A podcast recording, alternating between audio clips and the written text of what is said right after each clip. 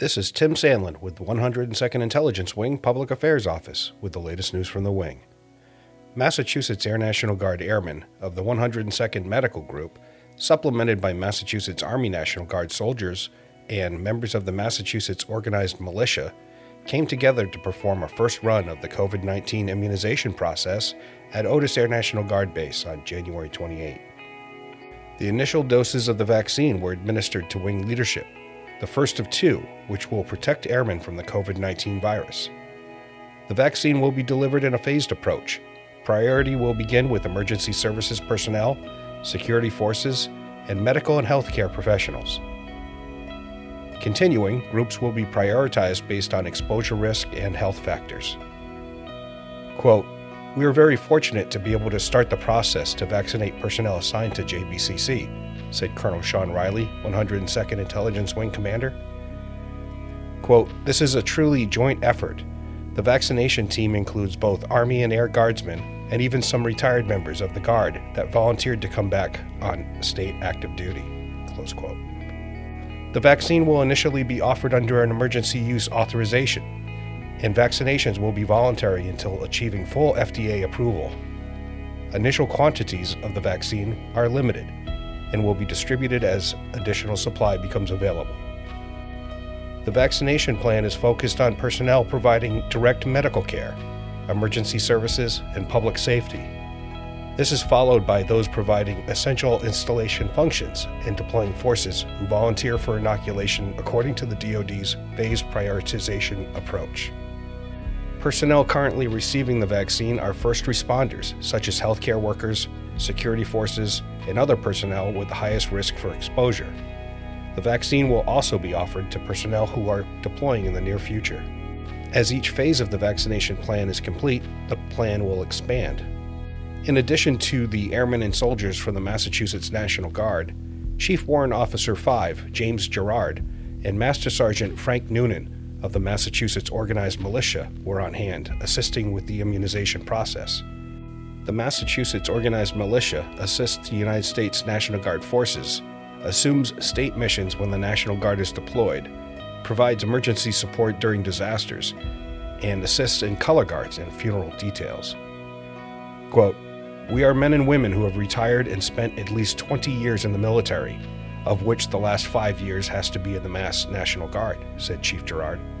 With uniforms virtually identical to their National Guard comrades, these retired soldiers were identified by the distinctive Massachusetts tape where the U.S. Army would normally be seen, as well as a round shoulder patch depicting the Commonwealth of Massachusetts. Quote, When the pandemic first hit, we were asked to come back, said Chief Gerard. We come in when asked, and it's purely voluntary. Close quote. The dedication and professionalism shown by these militia members is evidence of their years of service and experience the militia allows them an opportunity to continue that service. The participation from all parts of the Massachusetts military machine make one point abundantly clear. The importance of this mission to vaccinate the troops is paramount. Ensuring our service members are protected will guarantee continued support of operations such as Task Force Raptor, where more than 180 soldiers and airmen who possessed civilian medical training were called up to serve and join the Commonwealth's fight against COVID 19 early last year. Millions have received COVID 19 vaccines in the United States. These vaccines have undergone the most intensive monitoring in U.S. history to make sure that the vaccines are safe. Quote, these vaccines were tested in clinical trials involving tens of thousands of people to make sure they meet safety standards, said Chief Master Sergeant Cynthia Thomas, 102nd Medical Group Superintendent. Quote, there were no serious safety concerns, close quote.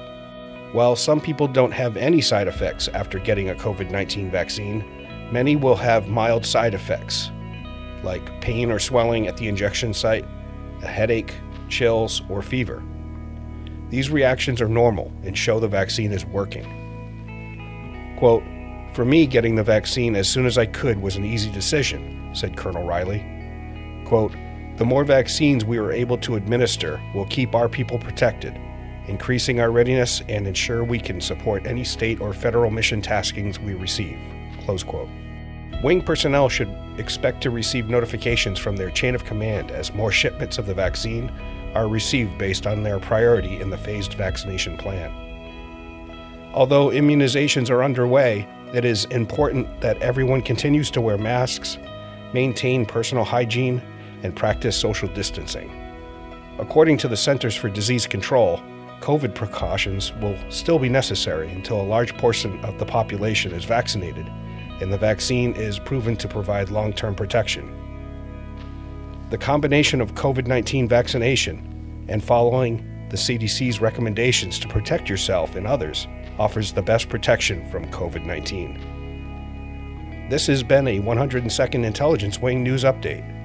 For more news from the Wing, visit our website at www.102iw.ang.af.mil or search for 102IW on any major social media platform.